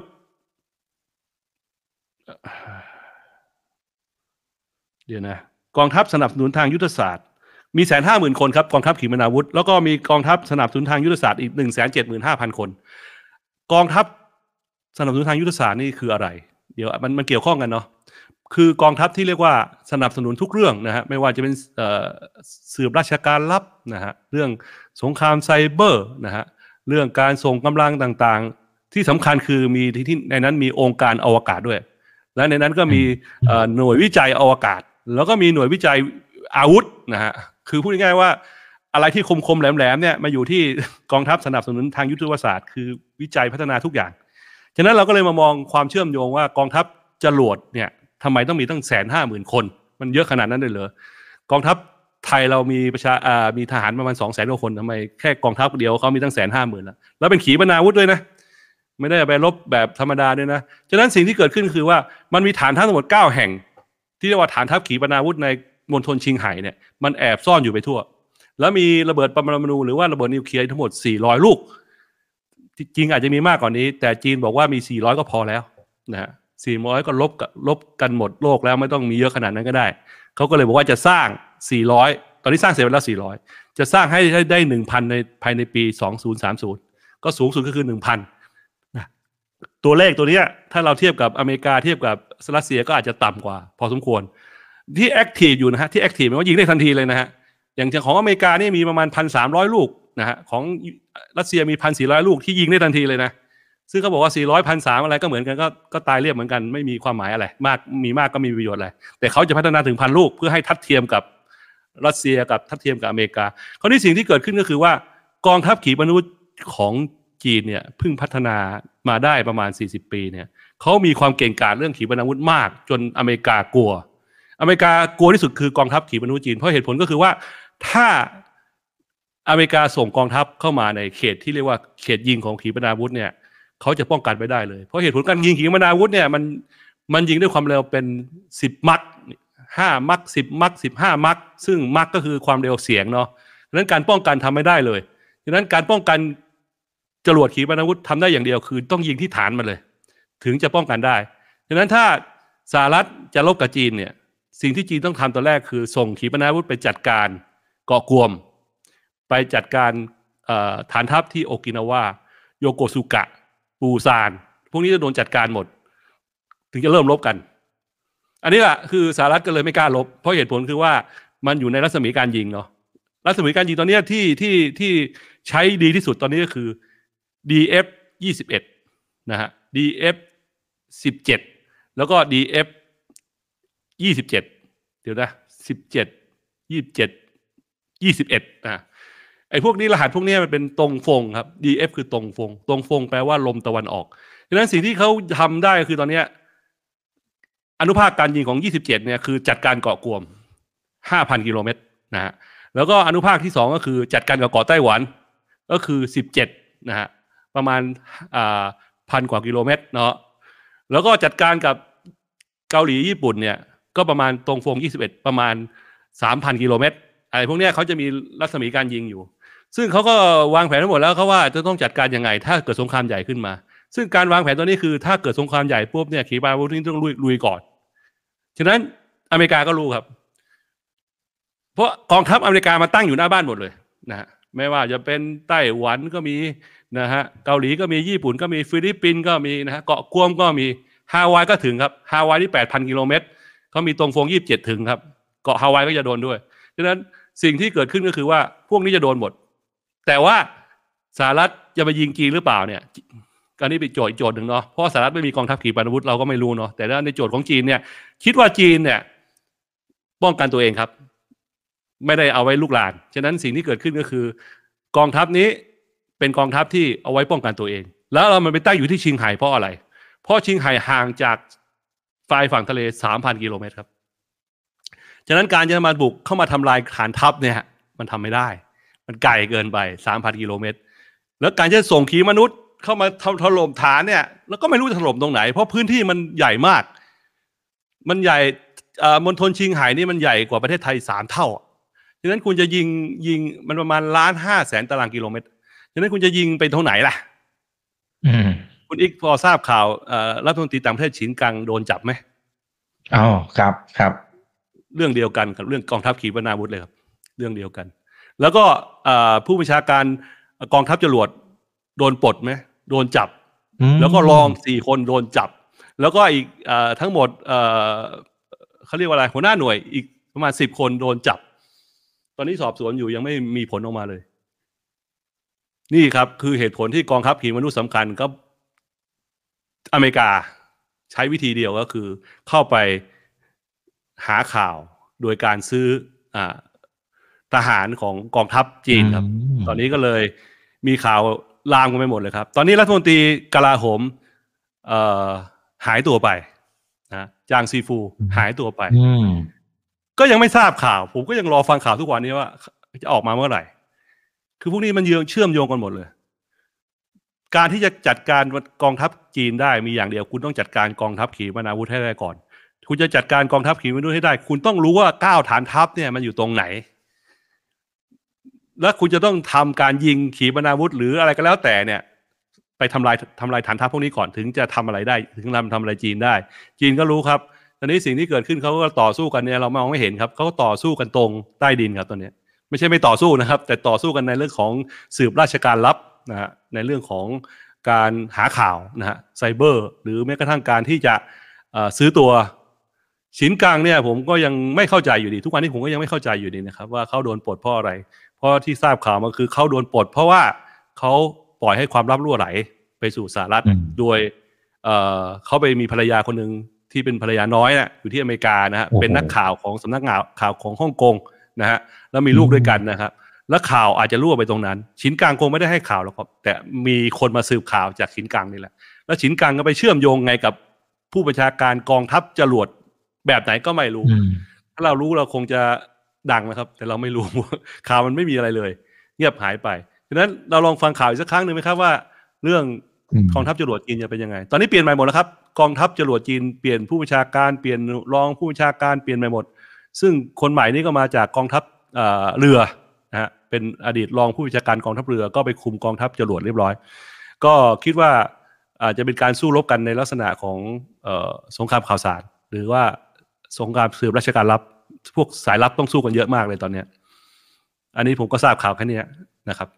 อืมแล้วก็อยากจะให้ครับอยากอยากให้คุยเรื่องไต้หวันไหมครับเพราะมันเกี่ยวข้องกับไต้หวันมากเลยอะในเรื่องของอ่าเอ่อเรือเอาเลยครับน้ำคราวนี้สิ่คงรับที่เกิดขึ้นตอนเนี้ยไอ้ขีปนาวุธตอนเนี้ยหลักการง่าย ๆ นะฮะ ไอ้กองทัพจรวดเนี่ย มันมีขีปนาวุธที่อยู่ทางชายฝั่งฟู่เจียนเนี่ย มันอีกมีส่วนหนึ่งนะครับ เป็นไฟที่เป็นเรียกว่าตรงวงสิบเจ็ดเนี่ย มีประมาณพันห้าร้อยลูกตั้งเรียงไว้แล้วครับ ที่มณฑลฟู่เจียน พร้อมจะกระหน่ำยิงไต้หวัน ถ้าได้รับคำสั่งนะฮะอันนี้ไต้หวันก็รู้ครับอันนี้ไต้หวันทำยังไง อเมริกาทำยังไง อเมริกาก็คือ ตอนนี้ต้องบอกไต้หวันว่า ไต้หวันตอนเนี้ย ถ้าจีนยิงขีปนาวุธเข้ามาในเกาะไต้หวันเนี่ย อเมริกาไม่กล้าเข้ามาเลยครับ อากาศไม่มีทางกล้ากล้าเข้ามาช่วยเลยครับเพราะถ้าเรือบรรทุกเครื่องบินหรืออะไรแล้วแต่เนี่ยเข้ามาในเขตรัศมีการยิงเนี่ยตายหมดแน่เพราะว่าพันกว่าลูกนี่รับไม่ได้อยู่แล้วนะครับฉะนั้นเขาก็เลยไม่เข้ามาเขาจะต้องส่งแค่เครื่องบิน เครื่องบินเข้ามาช่วย หรือแม้กระทั่งเรือเรือดำน้ำฉะนั้นสงครามต่อไปเนี่ย มันไม่มีสงครามไม่มีเรือลำไหนของอเมริกาหรือญี่ปุ่นกล้าเข้าใกล้เกาะไต้หวันแน่นอน เพราะเจอขีปนาวุธแน่นอน แล้วเขาจะไปทำลายขีปนาวุธในในในแผ่นดินจีนก็ทำไม่ได้แน่นอนดังนั้นเขาก็เลยบอกว่า ประเทศจีนจะต้องล้อมเกาะไต้หวัน ล้อมเกาะไต้หวันอย่างไร ก็คือเอาเรือรบทั้งหมดเนี่ยเขามีประมาณเจ็ดร้อยลำนะเอาสักร้อยกว่าลำกันแล้วกันไปล้อมเกาะไต้หวัน พอล้อมเกาะไต้หวันปุ๊บเนี่ยไต้หวันตายแล้ว เพราะว่าไต้หวันมีน้ำมันใช้แค่ประมาณสามอาทิตย์ยี่สิบเอ็ดวันนะฮะแล้วก็อาหารก็เหมือนกันหนึ่งเดือนก็หมดฉะนั้นไต้หวันยอมแพ้แน่ในในยี่สิบเอ็ดวันหรือหนึ่งเดือน ไม่มีกินก็ตายอยู่ดี เพราะว่าไต้หวันผลิตอาหารเลี้ยงตัวเองไม่ได้ น้ำมันไม่มีศูนย์ไฟฟ้าดับหมดทั้งเมืองฉะนั้นล้อมเกาะก็ตายแล้ว คราวนี้เขาก็เลยบอกว่า มีวิธีช่วยไต้หวันอย่างเดียวคือ ส่งกำลังบำรุงจากฟิลิปปินส์ที่ล่าสุดที่เรารู้นะฮะว่ามีฐานทัพสี่แห่งที่เปิดใหม่ของอเมริกาที่ไปเปิดเพิ่มเนี่ย เพื่อทำเรื่องนี้โดยเฉพาะ คือฐานส่งกำลังบำรุงให้ไต้หวัน ผ่านช่องแคบบาชิ แล้วฐานช่องแคบยูนายูนายูนามาชิที่อยู่ทางเหนือมีสองช่องแคบตรงเนี้ย แล้วสองช่องแคบเนี่ย มันจะต้องมีเรือที่เรียกเรือสเสบียงเข้าไปส่ง เพื่อให้ไต้หวันอยู่รอด ปลอดภัย แล้วการที่จะส่งส่งเรือนี้ตัวนี้ไป มันจะรอดได้ยังไง มันก็โดนเรือดำน้ำจีนตุ้มหมดเลยดิเรือดำน้ำจีนมีเจ็ดสิบเก้าลำนะครับ มันอยู่ใต้น้ำรอบเกาะไต้หวันอะเรือที่ไหนจะกล้าเข้ามาส่งเสบียง ใช่ไหมฮะฉะนั้นการลบเนี่ยเขาบอกว่ามันจะไปลบในในใต้น้ำครับ เรือบนผิวน้ำจะไปลบกัน เพราะว่าอเมริกาไม่กล้าเข้ามา แต่เรือใต้น้ำเนี่ยขีปนาวุธยิงไม่ถูกยิงไม่ได้อืมฉะนั้นเรือดำน้ำอเมริกันทั้งหมดมีห้าสิบเก้าลำ จะต้องเข้ามาช่วย เรือดำน้ำจีนอีกเจ็ดสิบเก้าลำต้องมาลบกับอเมริกา ตอนนี้อเมริกาก็เลยบอกไต้หวันว่า ไต้หวัน เราอยู่ข้างนอกนะมันลำบากคุณต้องมีเรือดำน้ำของตัวเอง ตอนนี้ไต้หวันเลยมีโครงการสร้างเรือดำน้ำอีกแปดลำตอนนี้มีอยู่แค่สองลำนะครับสร้างอีกแปดลำเป็นสิบลำตอนนี้บังเอิญเมื่ออาทิตย์ที่แล้วเสร็จมาแล้วหนึ่งลำมันให้ไม่ให้เราเห็นชัดเจนเลยว่า แล้วเขาบอกชัดเจนนะครับว่า เรือดำน้ำพวกนี้จะเอามาคุ้มครองช่องแคบบาชิกับ ช่องแคบโยนามาชิสองช่องแคบสำคัญนี้ เพราะช่องแคบไต้หวันไม่มีทางเข้าไปได้เรือดำน้ำไต้หวันไม่มีทางเข้าไปได้ เข้าไปก็จมหมด ฉะนั้นสิ่งที่เกิดขึ้นคือ การลบที่จะเกิดขึ้นก็คือช่องแคบบาชิข้าช่องช่องแคบโยโนมาชิเนี่ย จะต้องมีเรือดำน้ำไต้หวันอย่างน้อย ฝั่งละห้าลำเคยเพื่อป้องกันไม่ให้เรือดำน้ำจีนเข้ามาทำลายเรือเสบียง เพื่อจะรักษาเกาะไต้หวันให้ได้ แล้วก็รอเรือกองทัพกองทัพใหญ่อเมริกาเนี่ยตั้งตัวให้ได้ก่อน แล้วเข้ามาช่วย แล้วก็อาจจะต้องทำลายกองทัพขีปนาวุธจีนให้ได้ก่อน อันนี้คือแผนการของการรบที่จะเกิดขึ้นแน่นอน แล้วไม่ใช่ไม่ใช่แผนการรบที่ว่าแปลกประหลาดอะไรนะใครๆก็มองออกว่ามันต้องเป็นอย่างนี้ เพราะเขาก็ประกาศชัดเจนนะครับว่าไช่อิงเหวินก็ประกาศชัดเจนนะครับว่า จะปีสองอีกสามปีข้างหน้าจะมีมาอีกสองลำแล้วอีกอีกห้าปีข้างหน้าจะมีมาอีกเพื่อให้ทันปีสองศูนย์สามศูนย์ที่เขาจะลบกันน่ะ ฉะนั้นเอ่อแล้วก็ลำหนึ่งเท่าไหร่รู้ทราบไหมครับคุณอีกลำละห้าหมื่นล้านบาทอืมที่เขาสร้างเสร็จเพื่อแล้วก็เทคโนโลยีทั้งหลายเนี่ยมาจากเจ็ดประเทศที่เขาพูดถึงเรือดำน้ำนี่นะเอ่อช่วยกันสร้างนะครับ อุปกรณ์ต่างๆ มาจากอังกฤษมาจากเอ่อญี่ปุ่น มาจากอเมริกามาจากอะไรต่าง ๆ เทคโนโลยีนะครับ และไต้หวันเป็นคนสร้างเองร้อยเปอร์เซ็นไต้หวันทำแต่อุปกรณ์มาจากเจ็ดประเทศ แล้วเป็นการวิจัยของไต้หวัน แล้วก็สร้างสำเร็จละ วิศวกรไต้หวันทำเอง อันนี้คือสิ่งที่เราทำให้เรามองเห็นว่าไต้หวันเนี่ย ก็พร้อมที่จะเตรียมพร้อมที่จะลบ แต่ว่าที่ผมคุยให้คุณอีกฟังนี่ไม่ใช่บอกว่าเอออยากให้สงครามมันเกิดเนาะแต่จริงๆแล้วมันเป็นบทบาทของของชาอิงหวนที่เขาวางแผนมาตั้งนานแล้วนะไม่ใช่แค่ไอแผนการไอเรือดำน้ำนี่ไม่เพิ่งเพิ่งเกิดขึ้นนะมันเกิดขึ้นเมื่อมันตั้งห้าปีก่อนละแล้วก็มันก็เป็นลำดับขั้นตอนมา แต่นี้จีนตอบโต้ยังไง จีนตอบโต้ด้วยวิธีง่าย ๆ ครับ จีนบอกไม่ลบ ต้องการสันติภาพนะฮะเขาประกาศมาเมื่อเดือนที่แล้วนี่เอง เดือนกันยาเนี่ย ว่าต้องการสันติภาพในช่องแคบไต้หวันโดยเปลี่ยนวิธีการใหม่ เปลี่ยนวิธีการคือบอกว่าเราจะไม่ทำสงครามกับไต้หวัน เราขอว่าเป็นวิธีการสันติภาพ และเพื่อความรุ่งโรจน์ของช่องแคบไต้หวัน เราก็จะขอเปลี่ยนวิธีการคือให้มณฑลฟู่เจี้ยนของไต้หวันกับมณฑลฟู่เจี้ยนของจีนกับไต้หวันเนี่ย พัฒนาเศรษฐกิจร่วมกัน โดยมีแผนการออกมาประมาณ4ี่พันหน้าเนาะที่เป็นแผนการที่ที่ที่เขาแจ้งออกมาเนี่ย แล้วก็ร่วมมือกันหลาย ๆ ทางหลากหลายรูปแบบ แล้วรณรงค์ให้คนไต้หวันกับคนจีนเนี่ยไปมาหาสู่กันให้เยอะขึ้นเปิดฟรีหลายอย่างเลย คือนโยบายนุ่มนวลขึ้นนะสิ่งที่เขามุ่งเป้าหมายคือวันที่ 13 มกราคมปี 2024 เป็นวันเลือกตั้งประธานาธิบดีไต้หวัน ฉะนั้นเขาเริ่มรณรงค์ตั้งแต่ตอนนี้แล้วว่าจะให้ไต้หวันไม่มีสงครามโดยวิธีเดียวคือก๊กมินตั๋งต้องชนะนะฮะหมิงจิ้นตั๋งหมิงจิ้นตั๋งคือไช่อิงเหวินนะครับ คนที่ต่อต้านจีนก๊กมินตั๋งคือผู้สนับสนุนสนับสนุนความร่วมมือกับจีนฉะนั้นการที่ก๊กมินตั๋งเนี่ยชนะเลือกตั้งก็หมายว่าโอกาสเกิดสงครามจะน้อยมาก แต่ถ้าใช่เหมือนมินจิ้นตั๋งชนะ โอกาสเกิดสงครามจะสูงมาก อันนี้คือโจทย์ที่ทางแผ่นดินใหญ่เขาจะต้องวางแผนว่าทำยังไงแล้วแต่ให้ก๊กมินตั๋งชนะนะฮะแล้วหนึ่งในผู้ที่จะเข้าไปร่วมเลือกตั้งประธานาธิบดีก็คือ เจ้าของฟ็อกคอนนะฮะที่ผลิต iPhone นั่นแหละไปเป็นหนึ่งในคดีเดตของประธานาธิบดี ก็ลองดูสิครับ ถ้าคนนี้ชนะก็หมายความว่าจีนแผ่นดินใหญ่ก็จะสามารถปณีประนอมกับไต้หวันได้ เขายังมีแผนการที่จะร่วมมือกับไต้หวันในเรื่องลักษณะของ การค้าหลาย ๆ อย่าง เช่น การเป็นเมืองพี่เมืองน้องนะฮะ การมีการคมนาคมขนส่งการกับเกาะจินเหมือนนะฮะ หรือไม่การการเอื้ออาทรกันในลักษณะว่าให้คนไต้หวันกับคนจีนแผ่นดินใหญ่เนี่ยเกื้อกูลซึ่งกันและกันในเรื่องการค้า เพราะคนที่อยู่บนชนฟู่เจี้ยนกับคนที่อยู่ไต้หวันเนี่ยเป็นชนชาติเดียวกัน คือชนชาติฮกเกี้ยนนะชนชาติฮกเกี้ยนก็หมายความว่า เป็นคนที่ใช้ภาษาเดียวกัน คือภาษาฮกเกี้ยน แล้วก็เป็นบรรพบุรุษเดียวกัน ฉะนั้นการการที่จะมาลบกันเนี่ยมันไม่ไม่ไม่มีเหตุมีผลเขาก็เลยส่งเสริมให้สองสองฝั่งช่องแคบก็คือไต้หวันกับฮกเกี้ยนเนี่ยฟู่เจี้ยนเนี่ยเป็นพิเศษในการที่จะทำกิจกรรมร่วมกันให้เยอะๆไว้ในช่วงนี้ แล้วก็รณรงค์ให้มีการเขาเรียกว่าสันนิภาพให้ให้ให้มีความรักผูกพันกันในเรื่องของสายเลือดบรรพบุรุษเนี่ย แล้วมุ่งเป้าไปที่วันที่ 13 มกราคมปี 2024 ว่าต้องชนะการเลือกตั้งให้ได้ แต่ผมคิดว่าเงินจำนวนมากนะ ที่ต้องใช้ในการรณรงค์เนี่ย ก็คงจะต้องมีการ support มาจากจีนแผ่นดินใหญ่ โดยเฉพาะก๊กมินตั๋งก็ประกาศชัดเจนอยู่แล้วนะในในหม่าอิงจิ่วก็ไปจีนเมื่อเมื่อปีปีปีนี้มั้งช่วงช่วงวันศาสตร์จีนอะเออไม่ใช่วันเช็งเม้งเขาก็ไปบอกว่าเขามาเยี่ยมบรรพบุรุษมากราบไหว้บรรพบุรุษของเขาที่อยู่ที่ประเทศใหญ่ แล้วก็ได้บอกว่าจะร่วมมือกับจีน ในการรวมชาติหม่าอิงจิ่วคืออดีตประธานาธิบดีของไต้หวันเนาะแล้วเป็นผู้รณรงค์ของฝั่งก๊กมินตั๋งเนาะซึ่งมันก็ชัดเจนอยู่แล้วนะก๊กมินตั๋งชนะเนี่ยทุกอย่างก็จะจบไปครึ่งหนึ่งนะฮะจากการเจรจา ก็คิดว่าสถานการณ์เป็นแบบนี้ครับคุณนี่ครับ อืมครับ ซึ่งตรงนี้จริง ๆ ก็น่าจะสอดคล้องนะครับ กับที่ทางฝั่งของจีนเขามีการเปิดตัวรถไฟความเร็วสูงใช่ไหมครับ ตรงตรงแถวแถว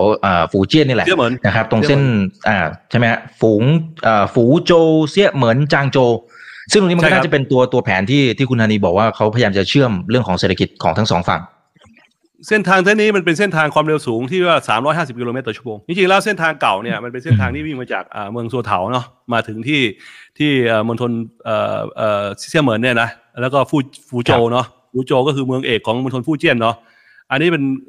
สายที่ CRH 200 200กิโลเมตรต่อชั่วโมงอันนี้สายที่สร้างใหม่นี่มันเป็นสายไอ้ฟู่ซิงเนาะฟู่ซิงนี่วิ่งจากเซี่ยเหมือนไปจางโจวเนี่ยมันเป็น 350กิโลเมตรแล้วเส้นทางนี้มันวิ่งไปถึงเซี่ยงไฮ้นะฮะมันเป็นเส้นใหม่ แล้วก็สิ่งที่มันมีมีความโด่งดังคือมันมีเส้นทางที่เรียกว่าจากเซี่ยเหมือนเนี่ยข้ามข้ามช่องแคบไต้หวันไปที่ไทเปมันมีเอ่อเขาเรียกว่าแผนการจะสร้างอุโมงค์ลอดใต้ทะเลไปที่ไทเป จากเซี่ยเหมินซึ่งก็ก็ถ้ารวมชาติเมื่อไหร่เขาก็จะสร้างทันทีเขาบอกเงี้ยเพื่อเป็นการแสดงเจตจำนงว่าเราจะรวมชาติกัน แล้วก็จะมีเส้นทางคมนาคมรถไฟความเร็วสูงเข้าหากันถึงไทเปเลย ก็เป็นโจทย์ข้อหนึ่งที่ที่เขาประกาศณวันที่เปิดเส้นทางจางโจวเนี่ยแหละครับจางโจวก็เป็นเมืองใหญ่เมืองหนึ่งของของเอ่อมณฑลฟู่เจี้ยนนะฮะเซี่ยเหมินก็เป็นเมืองใหญ่เซี่ยเหมินนี่เป็นเมืองท่าสำคัญของมณฑลฟู่เจี้ยนที่อยู่ตรงข้ามไต้หวันเลย ผมเคยไปอยู่สองครั้งแล้วก็ไปอยู่ที่นั่นเจ็ดแปดวันนะแล้วตรงข้ามตรงนั้นน่ะก็คือเกาะจินเหมินที่ห่างกันไปประมาณสี่ห้ากิโลเนี่ยก็เป็นเกาะไต้หวันนะฮะเป็นมณฑลเป็นเป็นเขตไต้หวันเลยนะครับ อันนี้อาจจะต้องไปดูประวัติศาสตร์นิดนึงว่าเพราะอะไรเนาะแต่ว่าสิ่งที่เกิดขึ้นก็คือเซี่ยเหมินเนี่ยเป็นเมืองใหญ่มากนะฮะมีประชากรเป็นสิบล้านเหมือนกันนะสักแปดล้านมั้งเป็นเมืองท่าสำคัญ แล้วก็เป็นเมืองท่าที่มีความสำคัญอย่างยิ่งของมณฑลฟู่เจี้ยนเอ่อเพราะว่าเหตุผลก็คือว่ามันเจริญมากไงแล้วก็ มีมหาลัยมีต่างชาติ มีการลงทุนจากไต้หวันมหาศาล คนไต้หวันส่วนมากจะไปลงทุนที่มณฑลฟู่เจี้ยนเยอะโดยเฉพาะเซี่ยเหมินเนี่ยคนไต้หวันอยู่เป็นแสนอะผมว่ามีต้องสองแสนอะ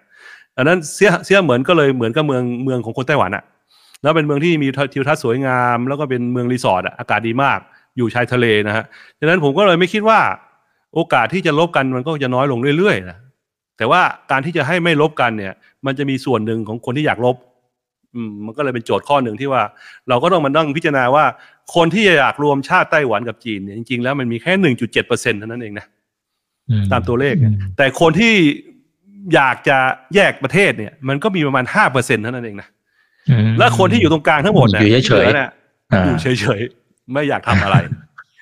ครับอย่าทำอะไรอยู่เฉยๆนี่เขาสำรวจมาแล้วนะอ่านี่คือโจทย์ที่เราต้องคิดว่าอืมการที่จะเกิดการลบกันในเกาะไต้หวันเนี่ยมันยากเพราะเหตุผลก็คือคนส่วนมากไม่อยากลบหรอก แต่ว่ามันต้องขู่ไง แล้วคนที่ทำให้อยากให้ลบที่สุดก็คือ ไม่ใช่อยากให้ลบโทษ อยากให้มันมีความขัดแย้งอย่างนี้คาคาๆไว้ตลอดตลอดเนี่ยคืออเมริกาอืมถ้าไม่มีอเมริกาตอนนี้รวมชาติไปตั้งนานแล้ว ฉะนั้นจีนก็รู้อืมจีนก็บอกว่า สิ่งที่ทำได้ คือเตะอเมริกาทิ้งไป เขาก็เลยแผนเขาก็เลยไม่ใช่ แค่เอาออกจากไต้หวันนะครับ เขาต้องเอาอเมริกาออกจากแปซิฟิกริมให้ได้ แผนการเขายาวขนาดว่า จะต้องออกจากโอกินาวาจะต้องออกจากฟิลิปปินส์จะต้องออกจากปูซานโยโกสุกะ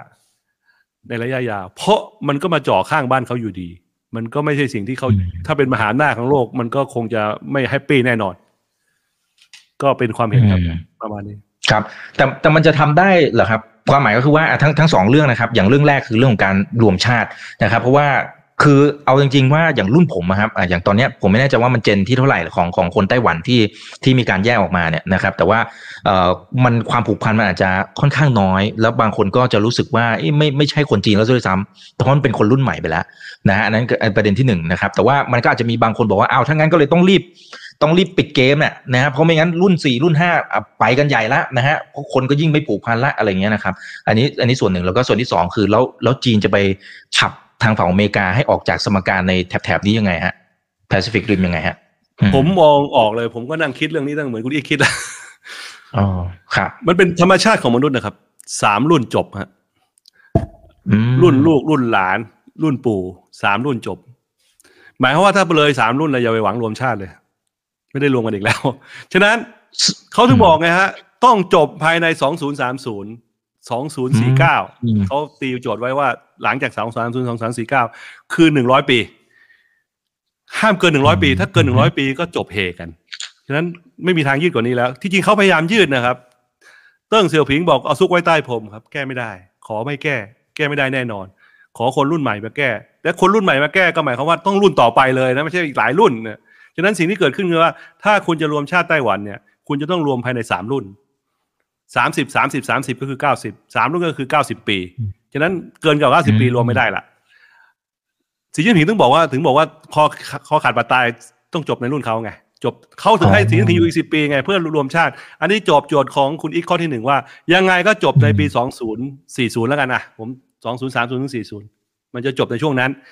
ผมเชื่อว่ามันเป็นฉันทานุมัติอย่างแรงกล้าเขาทุกคนพร้อมใจกันพูดว่า ไม่รวมชาติไต้หวันประเทศจีนก็แหลกสลายเหมือนกัน มันเป็นคนเรื่องคอขาดบาดตาย ถ้าไต้หวันประกาศเอกราชเป็นประเทศเมื่อไหร่ปุ๊บเนี่ย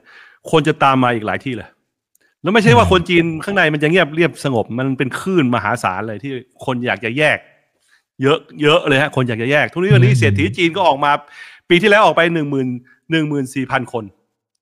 เอาเงินไปหนึ่งจุดเจ็ดล้านล้านบาท ออกจากประเทศเขามีสถิติด้วยนะฮะ ปีนี้ก็น่าจะประมาณหมื่นกว่าคน เศรษฐีหนีออกจากนอกประเทศ ไปอยู่ต่างประเทศแล้วเอาเงินไปด้วย อันนี้คือโจทย์ที่ที่แล้วก็ยังมีคนในประเทศเนี่ยโอ้โหขึ้นใต้น้ำจะแยกอยากจะแยกอยากจะแยกเอ้ยผมเป็นอะไรทรัพยากรของผม ผมก็ใช้เอง ถ้าไต้หวันแยกได้ ทุกมณฑลก็แยกได้ครับ ไม่ใช่ว่าเขาจะรักกันขนาดนั้นแหละครับดังนั้นสิ่งที่เกิดขึ้นคือพรรคคอมมิวนิสต์แห่งประเทศจีนก็เลยมีนโยบายว่าถ้าอยากให้รวมประเทศ ก็ต้องรวมโดยไต้หวันเอามาให้สำเร็จ ไม่งั้นประเทศไอ้มณฑลอื่นก็ไม่อยู่ด้วยเหมือนกัน มันต้องแข็งกร้าวให้ได้สำเร็จ อันนี้คือโจทย์ที่ที่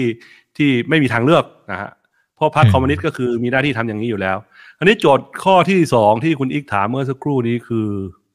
ที่จะเอาอเมริกาออกจากแถบนี้ครับโอเคจากแปซิฟิกอเมริกาออกจากแถบนี้ผมก็เชื่อมั่นว่าสีจิ้นผิงก็มีแผน think tank ของจีนก็มีแผน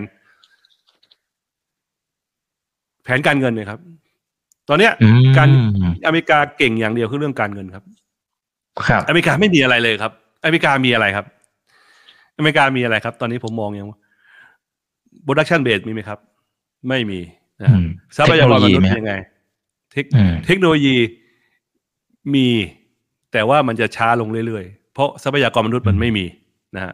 ตอนนี้อเมริกาต้องต่อสู้ครับอเมริกาต้องต่อสู้หมายว่าอเมริกาจะต้องดึงคนต่างประเทศเข้าไปอยู่เยอะๆ ตอนนี้อเมริกาใช้แผนนี้แหละครับ แผนคือให้อเมริการุ่งเรืองต่อไปก็คือต้องดึงคนต่างประเทศ คนอินเดีย คนจีน คน แอฟริกาอะไรที่เก่งๆอะเข้าไปอยู่ในประเทศจีเอ่อประเทศอเมริกา เพื่อจะให้อเมริการุ่งเรืองต่อไป และอเมริกาต้องทำให้จีนเนี่ย มันเจ๊งโดยการที่ดึงคนจีนเก่งๆออกมา คือการต่อสู้กันยังคงอยู่ไงไม่ใช่ไม่ใช่ไม่ใช่แน่ว่าจีนจะชนะ จีนก็รู้ครับว่า ไม่ใช่ว่าจะชนะ เพราะมันอยู่ที่คนครับ ถ้าคนเก่งเนี่ยอยู่ที่ไหนตรงนั้นชนะแน่นอน เหตุผลที่ผมพูดก็คือว่า อเมริกาเนี่ย ยังขาดแคลนคนอยู่ครับ ขาดแคลนคนเก่ง แต่ว่าคนเก่งเขาเพิ่มขึ้นเรื่อยๆ ฉะนั้นเขามีโอกาสที่จะสู้กับจีนได้สบาย ในอนาคต แต่สิ่งที่อเมริกาขาดตอนนี้คืออเมริกาการขาดวินัยในการใช้เงิน คือเป็นเศรษฐีอะใช้เงินฟุ่มเฟือยเขาจะเจ๊งเพราะเพราะเพราะเพราะระบบการเงินเขาเจ๊งอะจีนก็ต้องรู้ว่าระบบการเงินอเมริกาเนี่ยค่อนข้างจะมีโอกาสล้มสูง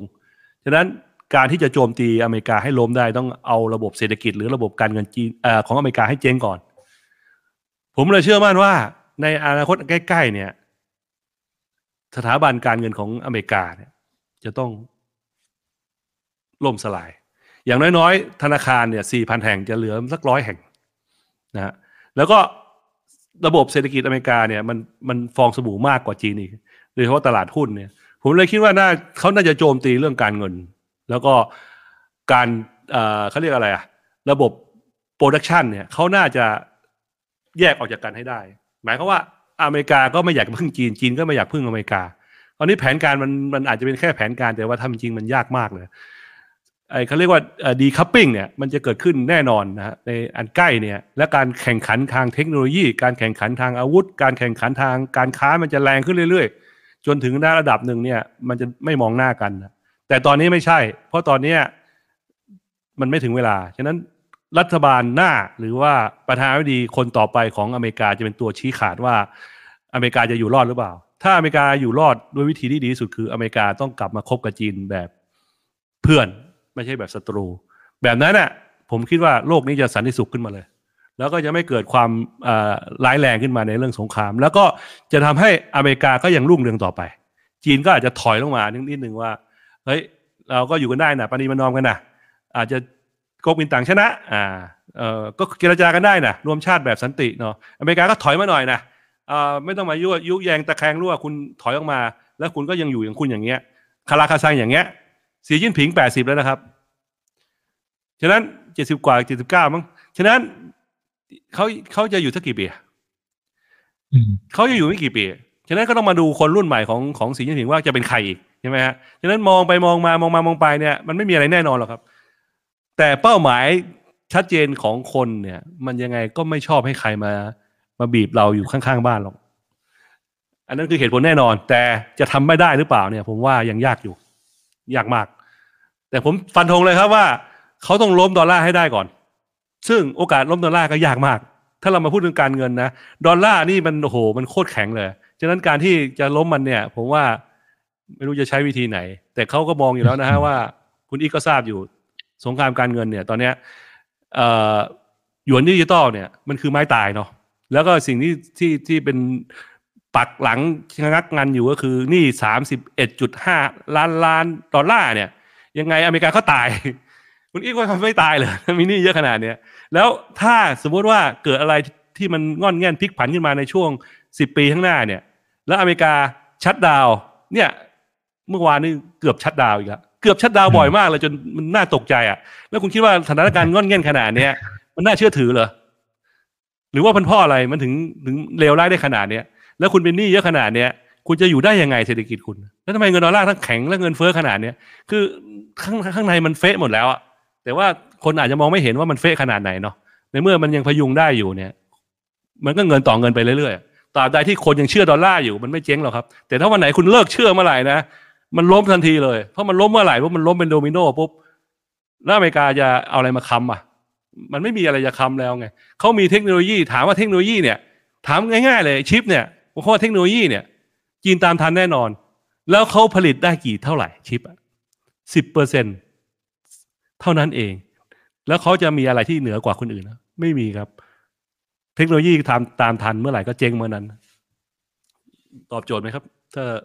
เดาเดาๆอืมแบบนี้ครับครับ โอ้ น่าสนใจมากครับ ขอบคุณมากครับ สนุกมากนะฮะ คอมเมนต์นี่มันเลยนะฮะ โอเคนะครับ ขอบคุณทุกท่านที่ติดตามชมกันด้วยนะครับ แล้วก็อยากให้คุณธนีฝากทิ้งท้ายนะครับ ฝากช่องดีบีโซเถาหน่อยครับ เชิญเลยครับ เอ่อ ผมดีบีโซเถาก็เป็นช่องเออของคนไทยเชื้อสายจีนนะครับ สิ่งที่เรามุ่งหวังไว้อย่างยิ่งก็คือว่าสร้างความสัมพันธ์ที่ดีระหว่างคนไทยกับคนจีนนะครับ ผมก็ไปจีนเพราะเหตุผลก็คือว่าอยากจะไปทำการค้า เราอยากจะเต้นรำกับมังกรนะให้ได้ประโยชน์สูงสุด ฉะนั้นคนฟังข่าวสารจีนเนี่ย ขอให้ฟังรอบด้าน สิ่งที่ไม่ดีของจีนมีมากมาย สิ่งที่ดีๆ มีมากมาย เราก็เอามาใช้นะฮะสิ่งที่ไม่ดีเราก็เอาเป็นบทเรียนอย่าไปทำนะฮะฉะนั้นคนจีนมีที่เป็นคนเก่งคนดี คนจีนที่ไม่ดีก็เยอะฉะนั้นตราบใดที่เรายังอยู่ในสังคมโลกเนี่ย ก็พยายามจะคบค้ากันสมาคมกับทุกประเทศ ไม่ว่าจะอเมริกาไม่ว่าจีนญี่ปุ่นอะไรนะเรารักทุกประเทศครับ แต่บังเอิญ บรรพบุรุษผมมาจากเมืองจีน ผมก็เลยศึกษาจีนมากหน่อย ผมก็รักญี่ปุ่น ผมก็รักอเมริกา เพราะว่าผมก็อยู่ในวัฒนธรรมหลากหลายเชื้อชาติในประเทศไทย เราก็อยากจะฝากทุกคนว่าประเทศจีนเป็นประเทศที่ดีนะครับ เราก็จะติดตามข่าวสารกับข้อมูลต่างๆ มาให้ท่านได้รับชมรับฟังผ่านคุณอิกแล้วก็ผ่านดีบีสัวเถานะครับ ขอบคุณครับ โอ้ครับ ขอบพระคุณมากๆครับ ขอบคุณครับคุณธานีนะครับเนี่ยสวัสดีหลายท่านนะคครัรับบบอกว่าสนุกมากคุณอดิเทพบอกสนุกมากคุณที่ที่สารนะครับ ขอบคุณมากสนุกมากนะครับ ขอบคุณที่เอาเรื่องราวดีๆเหล่านี้มาเล่าสู่กันฟังนะครับ โอเค ส่วนครั้งหน้าเป็นเรื่องไหนยังไงเดี๋ยวรอติดตามกันด้วยนะครับเพื่อนๆนะครับ นี่คือไรนาวใบอิบันพศทุกเรื่องที่นักทุนต้องรู้ครับ สวัสดีครับ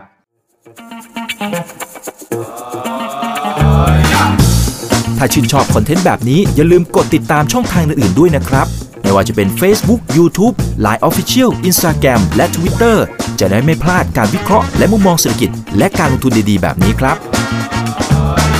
อย่าลืมนะครับว่าเริ่มต้นวันนี้ดีที่สุด ขอให้ทุกท่านโชคดี และมีอิสรภาพในการใช้ชีวิต ผมอีกบรรพฒนาเพิ่มสุขครับ